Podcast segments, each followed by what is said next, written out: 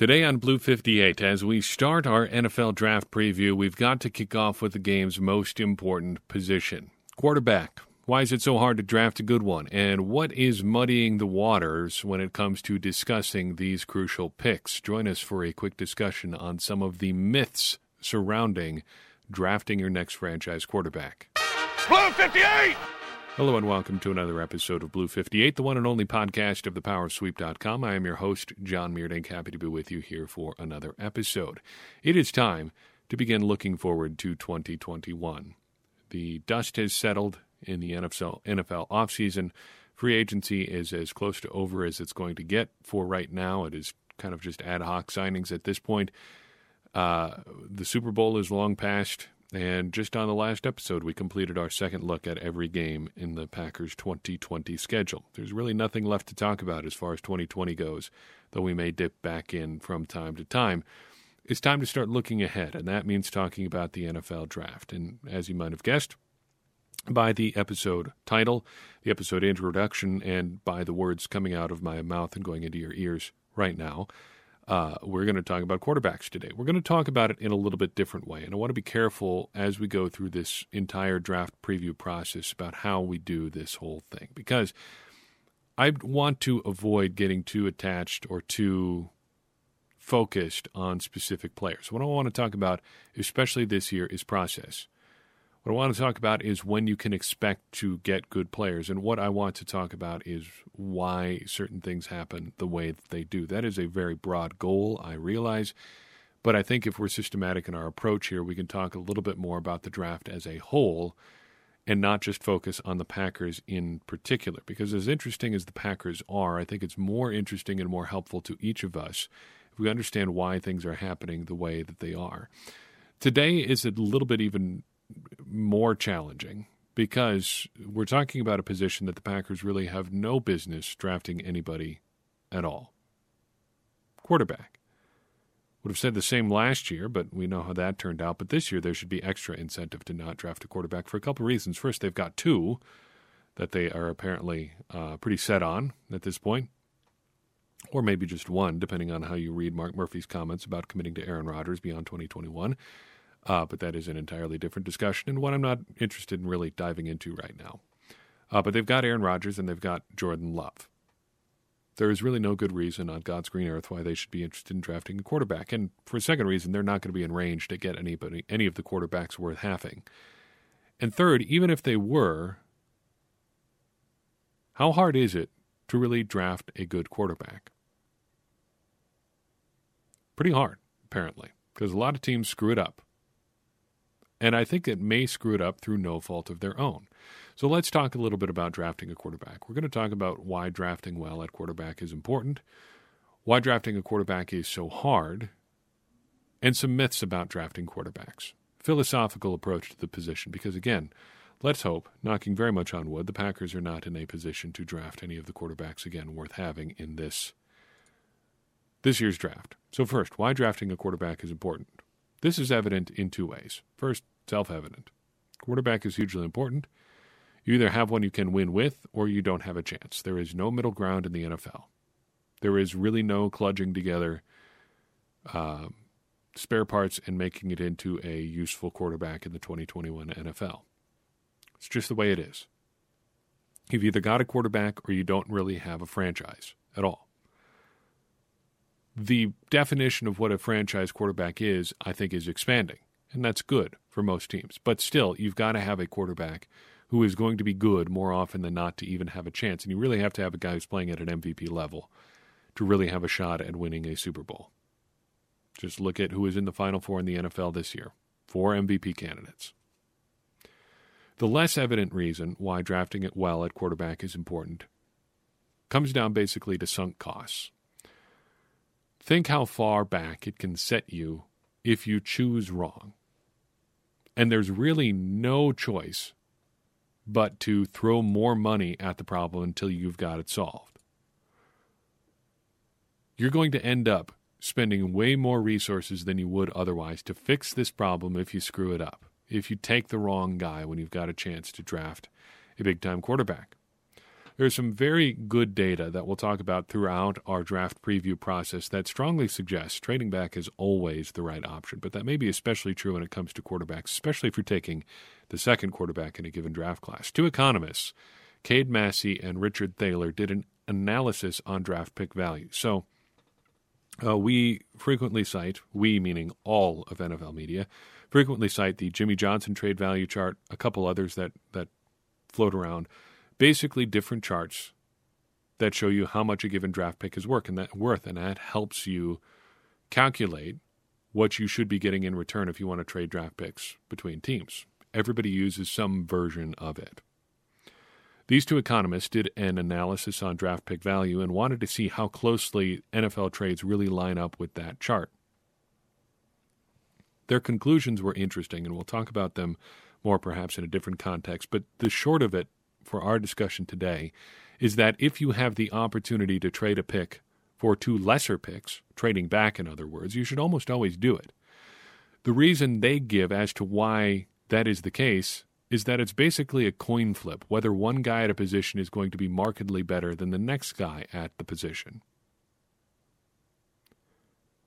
First overall picks make that a little bit harder to evaluate, but not a lot harder we can look at quarterbacks pretty easily and see that more often than not, or as often as not, it's pretty much a coin flip as to who you're going to get. Let's look at the last 10 drafts and look at the first quarterback taken and the next quarterback taken. Would teams have been better off trading back or trading out entirely and focusing on something else? In 2020, the first quarterback taken was Joe Burrow. The next was Tua Tagovailoa. Better so far is Joe Burrow. All right, so that's one in favor. 2019, first quarterback off the board was Kyler Murray. Next was Daniel Jones. So far, Murray is better. 2018, Baker Mayfield, first off the board. Next off is Sam Darnold. So far, Baker Mayfield is better. 2017 starts to get interesting. Mitchell Trubisky, first off the board. The next quarterback taken was Patrick Mahomes, and you may have heard that Patrick Mahomes has turned out to be pretty good. Somewhat better some would say, than Mitchell Trubisky. 2016, Jared Goff goes first, Carson Wentz is next. It's pretty much a push, I would say, but I think Wentz has some better stats. If you really wanted to argue that Wentz is better than Jared Goff, I think you could have some support there. Some of the advanced numbers may not go in your favor, but it's pretty close. Let's call it a push. 2015, we've got Jameis Winston and Marcus Mariota. Eileen Winston but I think it's pretty much a, much a push. Neither one turned out to be a long term starter for the team that drafted them. 2014, first quarterback, Blake Bortles. Next, Johnny Manziel. Does it really matter who's better? It's basically a push. Bortles is better than Johnny Manziel. Blake Bortles is still kicking around NFL teams. Johnny Manziel is playing in the fan controlled football league. Neither one was worth the, worth the first round pick that was spent on them. 2013, EJ Manuel first, Geno Smith next. Better, again, doesn't matter. Probably Manuel, but it, neither one was good. 2012, Andrew Luck goes one, RG3 goes second. There are some asterisks, but Andrew Luck is better. Finally, uh, 2011, Cam Newton goes first, Blaine Gabbert goes second. Cam Newton decidedly better than Blaine Gabbert. So in 10 years, then, you've got five instances where the first quarterback taken in the draft is definitely better than the second quarterback taken. You've got one instance where the second quarterback is definitively better, without a doubt better than the first quarterback taken. And then you've got four instances where there's essentially no difference or they're both bad. Taking a quarterback is somewhat fairly a coin flip. If there is this much consideration at the time as to whether or not any of these guys are good, and then years later we can look back and say about half of them turn out to be good, that makes it pretty much a coin flip. Turning that back to sunk costs, think how badly taking the wrong guy in that situation can set you back. And it's not even one quarterback versus another sometimes. Sometimes it's one quarterback versus um, a different position.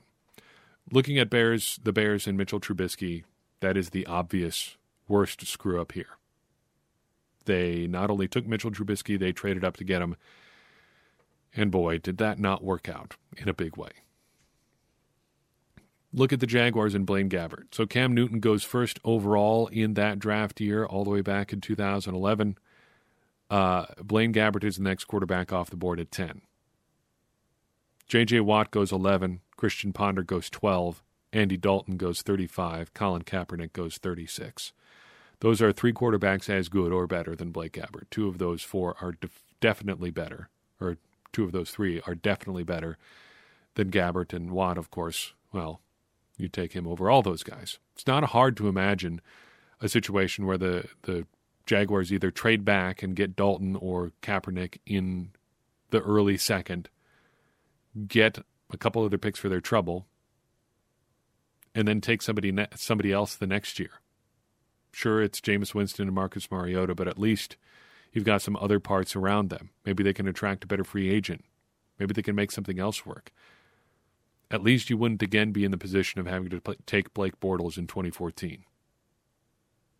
Maybe Andy Dalton helps you stick around a little bit longer so your bottoming out doesn't happen until, let's say, 2017. Maybe the Jaguars are in a position to take Patrick Mahomes, although they were, I guess, in a way, in a position to take Patrick Mahomes because of how Blake Bortles, how bad Blake Bortles was. But again, they end up chasing quarterbacks again and again and again because they can't get it figured out. Arizona Cardinals are another good example of this. They take Josh Rosen 10th overall in 2018 the next quarterback off the board is Lamar Jackson. Could have traded back and gotten him in the late end of the first. They ended up taking Kyler Murray first overall the next year. Now, props to the Cardinals for taking their medicine and getting the guy they really wanted versus a guy they didn't think they could do it after seeing him in person on the field for him. But they end up spending two top 10 picks at quarterback in two years. And say they get Lamar Jackson in 2018, still end up in the top 10 maybe. Maybe they don't. But just for sake of argument, let's say they do. They want to sit Lamar Jackson for a year or do some other crazy quarterback related thing. Say they're picking near the top of the draft again. You've got Nick Bosa, Quinnen Williams, and Devin White all going in the top five. Kyler Murray, if he turns out to be good, is more valuable than all of those guys, but you don't have to pick another quarterback if you get it figured out the first time around. This is not to play Monday morning quarterback, but rather to point out how important getting that right guy is and some of the consequences for getting it wrong. So, what makes this so hard then? I think it boils down to two things. First, different systems in college make it really hard to evaluate quarterbacks. What is asked of quarterbacks? I think is the real question that teams should be should be asking as they try to scout these guys. I think other than some of the finer points, uh, and there's some really interesting data coming out about um, well, rooted in high end video analysis of how guys throw the ball, how long it takes them really to deliver a pass, how quickly the ball is actually traveling when they throw it. Those are all differentiators, yes. Um, but at a basic level, if you're looking for a guy who can project in the NFL, look at what they are asked to do. Not so much their pr- productivity, but how do they get that big box score number? and look at the four top four quarterbacks in this year's draft. Maybe you don't think there are four good quarterbacks. Maybe you think there's five or six. But the consensus top four in some order is Trevor Lawrence, Trey Lance, Justin Fields, and Zach Wilson. If you look at what they do in college, it is a range spread stuff, option stuff, run heavy stuff, but all efficient passers. Mac Jones out of Alabama has comparable stats, some of the best passing stats efficiency wise that you can find. But look at the offense he plays in. It's a Ferrari with all the athletes that Alabama has. I could make a pretty good case. And I've got a messed up shoulder, and I'm 32. But put me in that offense. I bet I could complete a couple passes to DeVonta Smith. Bet I could make that work. Bet I could do some handoffs real good and uh, we could talk about how gritty I am and you know how I'm a coach on the field and all those sorts of things. Heck, I've got a bad body too. Just look at Mac Jones. Anyway, that is neither here nor there. Uh, the point is, looking at quarterbacks is extremely difficult, exponentially more difficult than other positions in the draft because of the things, the variety of things they are asked to do. No matter what system you're playing in, being a left guard is basically being a left guard. Being a center is basically being a center. I know there are offensive linemen out there. I can hear my friend Andy saying, well, actually, yes, I know There are some finer points there. But compared to the differences in systems that quarterbacks can run, there is a nominal difference at best between the responsibilities of an offensive lineman in one system to the next. The second thing that makes drafting quarterbacks so hard is developmental curves. Now, I have expressed skepticism in the past, and I am still skeptical about the idea of guys really changing who they are in the NFL. But I don't think you can deny there is a breaking in period for these young quarterbacks. Call it a getting used to it period. Like getting into a pool that's a little bit cooler than you expect. You step in, ooh, that's a little bit chilly, but you get used to it. You have a good time. How long it takes can differ from one person to the next. Some people don't ever make it into the water. I think that's how it is for these young quarterbacks. And it takes longer to get into the pool for some guys than others. And pretending that's not the case, I think, is is disingenuous. Yes, there is a learning curve. That doesn't necessarily mean it's a good idea to sit your quarterbacks, and we'll talk about that in a second here. But there is a learning period, and how those guys are going to navigate that learning period is a big scouting hurdle because there's really no knowing until you see a guy on an NFL field.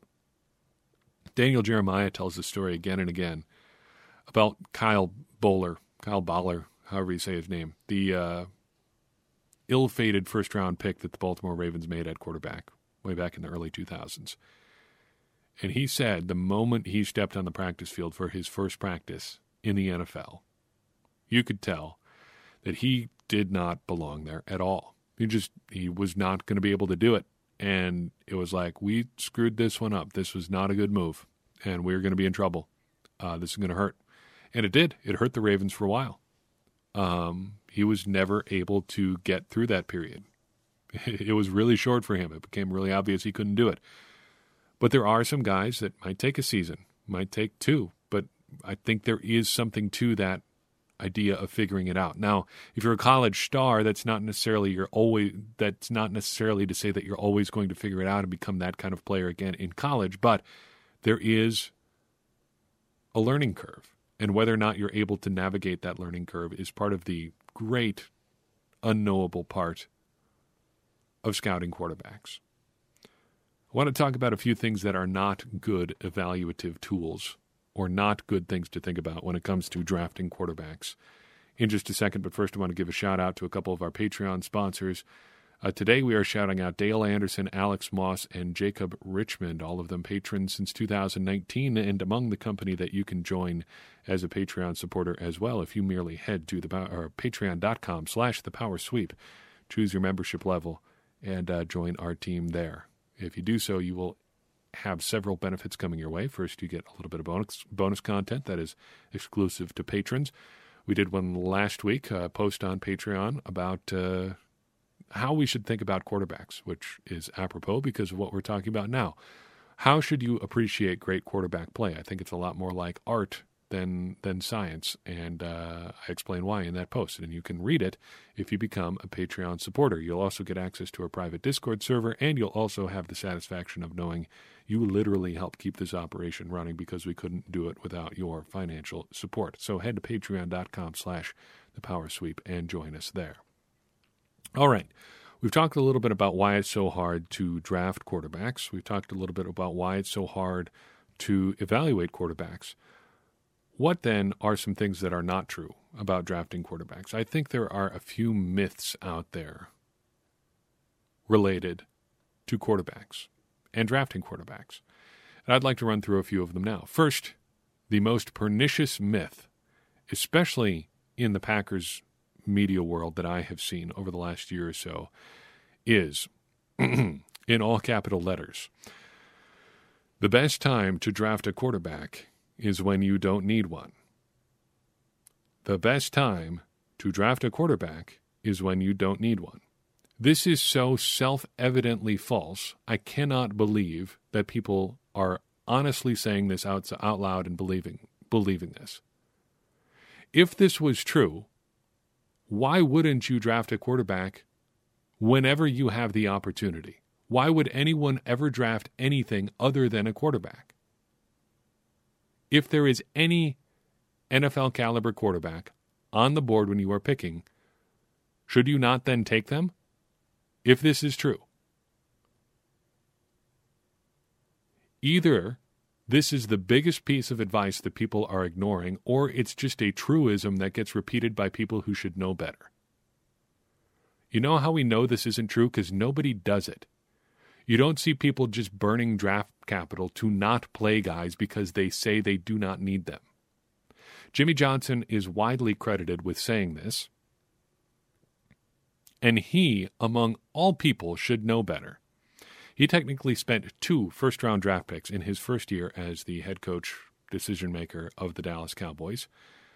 Thanks to the supplemental draft, look that story up. But then never drafted anybody early again.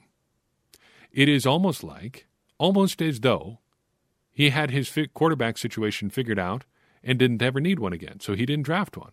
Weird. Weird how that works.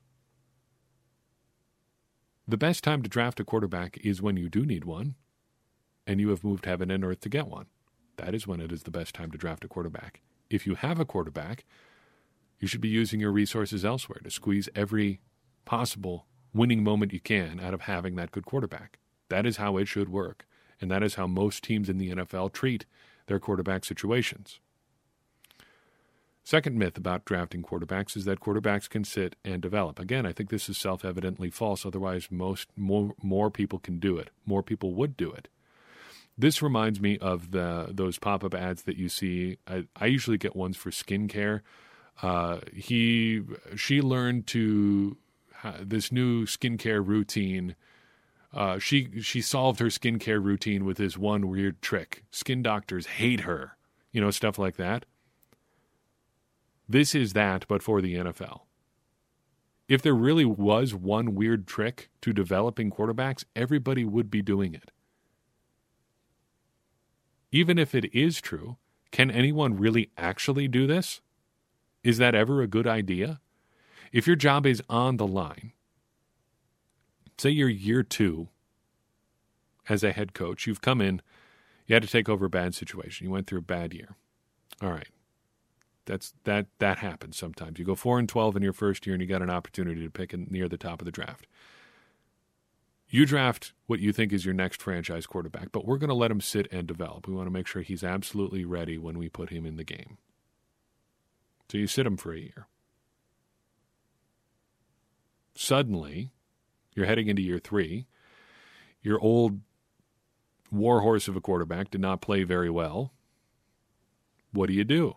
You keep sitting that guy because he really needs to develop more? Or do you head into year three with an antsy fan base, an owner with an itchy trigger finger, and a GM who's doing his best to give you pieces, but you won't play his quarterback? Are you really going to keep sitting this guy? The jury is still very out, very much out, as to whether or not this was a good move for the Packers. I'm pretty convinced it's not. We won't belabor that point anymore. But it worked once for the Packers, and I think that may be the exception that proves the rule. People point to Patrick Mahomes. Okay, you've got two in 20 some odd years that have worked. Unless you are an exceptionally gifted football player to begin with, maybe sitting for a year doesn't actually work that much for you. Third myth is that hand size matters. No, not really. Fumblers fumble. If you're going to fumble, you're going to fumble. And hand size measurements in the NFL are an absolute joke anyway.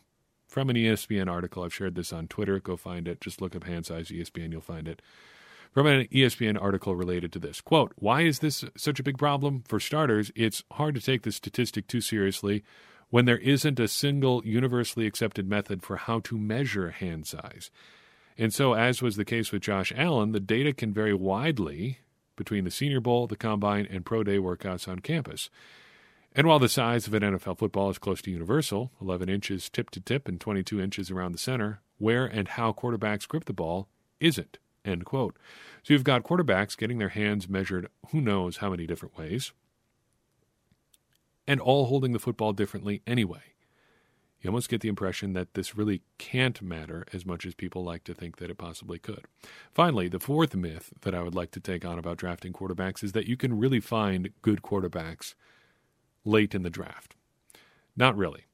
Ran some math on this using uh, adjusted net yards per attempt. This is my favorite passing metric. I think it is the single best number for passing efficiency working today.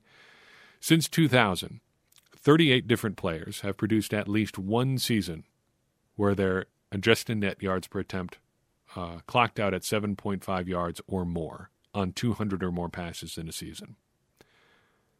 Of those 38, 18 were drafted in the first round, and another 10 were drafted in the second or third rounds.